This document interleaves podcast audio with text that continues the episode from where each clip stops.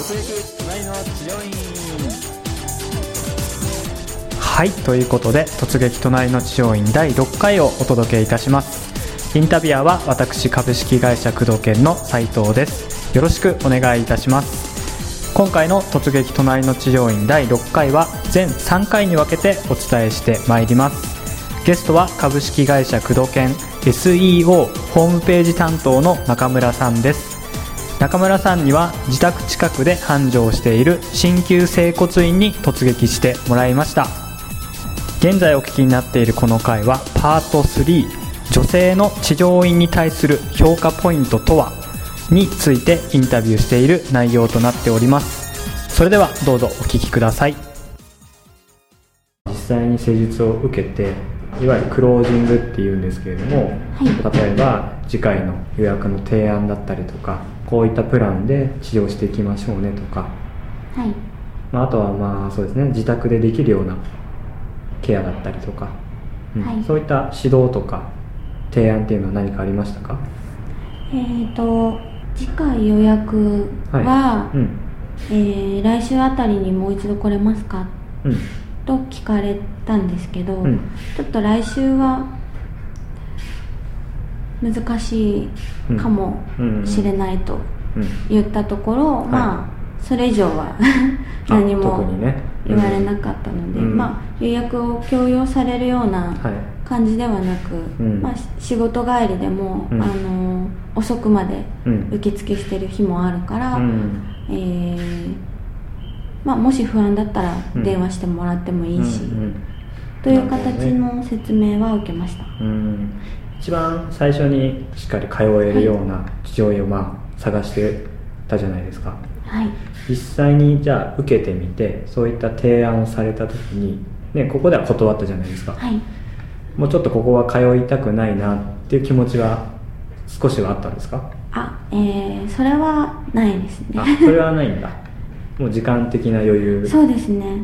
予約するとはい。便利なんですけど、はい先の予約っていうのが苦手なんですよね。あの予定がね。そうなんですね、うん。当日予約とかの方がなるほど。結構嬉しい。そっか。じゃあまあここの接骨院さんへ予約が優先っていうような感じですか、そうですね。特に予約についてはホームページでも店頭でもうん。触れてないんですけど、うん。えーまあ連絡してくれればうん。その担当のスタッフがうん。いるように調整すると。かうん。そういう感じです。うん。予約してしまうと自分の予定っていうのもあるってことですよね、はい。まあじゃあ施術を受けてみて通ってもいいかなとはじゃあ思ったような感じですね、はい。ただその来院回数とかそういった指導っていうのはなかったようなそうですね。しばらく、ね。まあうん。続けてみたらうんいい。まあえっ、と一応悪いところの原因みたいなのを説明されて、はい。まあ、ここが悪いから、うん。これがなくなるまでちょっとしばらく続けてみたら良くなると思うよ。っていうぐらいですね、うん。もう何回来ないとダメですよとか。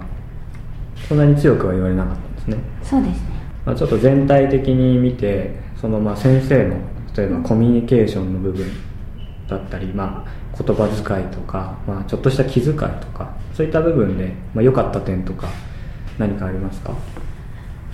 そうですね。えっと先生のコミュニケーションは、うん。えー他のスタッフさんも含めて、うん。えーすごい良かったと。あそれはどの辺を感じました？良かったなってえーまあ、あの入った時の挨拶もそうですけど、うん。まあ、他の患者さんが帰った時も、はい。まあ、皆さん声を揃えてお大事にとか、うん。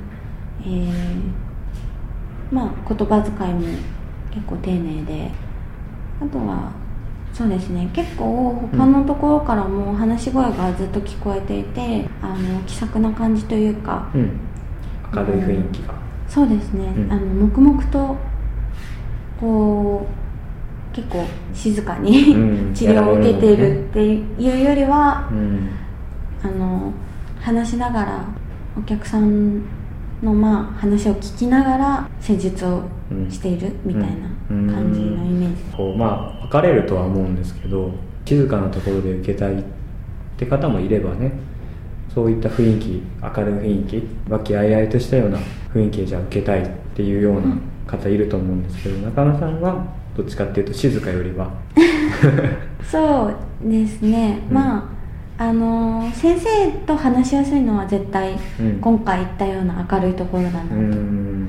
思います、それってでも実際にほらね行ってみないと分かんないそうですね。ところじゃないですか、はい。その辺はじゃあうん難しいですかね。行く前にそれを把握するっていうのは。そうですね。ホームページとかでうん見る情報しかないので、うん。ちょっと難しいかなと、うん。あとは、まあ、ホームページにそういう雰囲気を出すってことは可能ですか、それは、うん。えー可能ですね、うん。ここでいう治療院さんの、まあ、いいところっていうところが、ね、そういうふうに和気あいあいとしたようなおそらくねスタッフさんも仲良くて、そういった雰囲気っていうことですよね、あとそういうふうに全体で、まあ、体験してみてここすごくもったいないなとか、まあ、もうちょっとこうした方がいいんじゃないかなって思ったようなところってあります？はあそうですね。さっきもちょっとうん。施術の時も出たんですけど、まあ、時間がわからないというか、うん。こう長く感じた、うん。今回検査して、まあ、簡単なマッサージというか、うん。バランス調整もして、まあ、神経もしたので、うん、そうですね。結自構盛分のりだくさん。中では、うんまあ、1時間ぐらいかかっちゃったかなと思ってたんですけど、ん。実際、あのー施術終わって、うん。自分の、まあ、携帯見た時に、うん。あの全部で1時間半ぐらいかかってたんですねなんでそれうん。が施術中に時計も、まあ、見れないというか、うん。ずっとた顔にタオルかけられてて、はい。それはリラックスするんですけど、ん。まあ、時間がわからないのがすごいうん。不安というか最初に目安ぐらい教えてほしいとか、うん。あとは、まあ、最後にうん。